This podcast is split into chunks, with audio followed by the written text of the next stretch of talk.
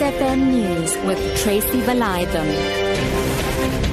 Good afternoon. IFP leader Mangosuthu Buthelezi has called on leaders to make sure they serve the community that elected them. He was speaking in Eshowe in northern KwaZulu-Natal.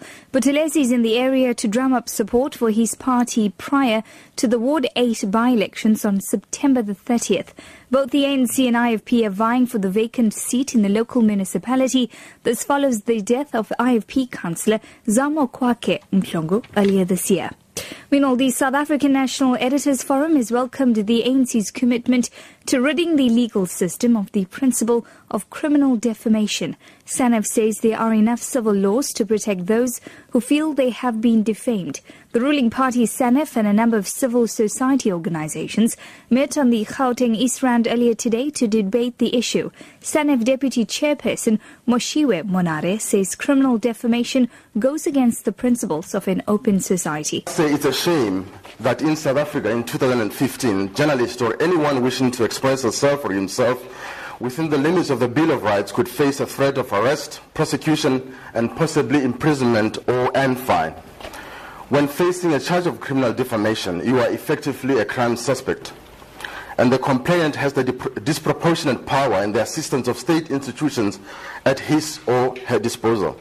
Journalists must never ever operate under such threats, especially when some of our politicians are flirting with the idea of insult, insult laws.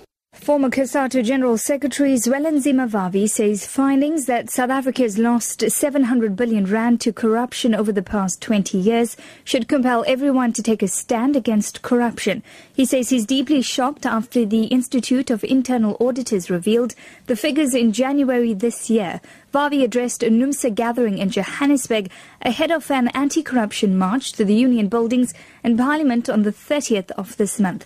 Over 200 labour unions, civil society and faith-based organisations are expected to take part in the march. Vavi says the support is overwhelming. We're saying that South Africa must be saved from the route that we are taking as a country at this moment. We were absolutely excited by the statements and the press conference of the churches yesterday. It's not just the Christian churches, the Muslims, the Jews, the Hindus, everybody is inside. The dozens and dozens of other unions, it is the hundreds of other civil society organizations. We're quite excited. Pro-Palestinian group, the BDS movement, says it has started mobilizing supporters to turn out in their numbers to support its boycott Woolworths campaign on Monday. The Western Cape High Court has granted the movement permission to protest during the Pharrell Williams Woolworths concert at Cape Town's Grand West Casino.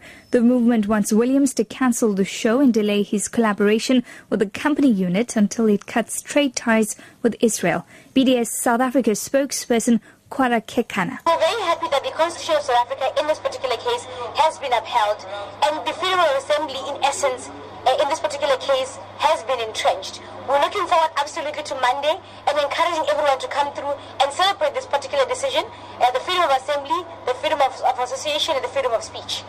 Zimbabwe has laid to rest a pioneer in black education, Sikhanyisa Ndlovu, who has also served as a cabinet minister for information and as deputy education minister, was buried at the country's national heroes shrine this morning.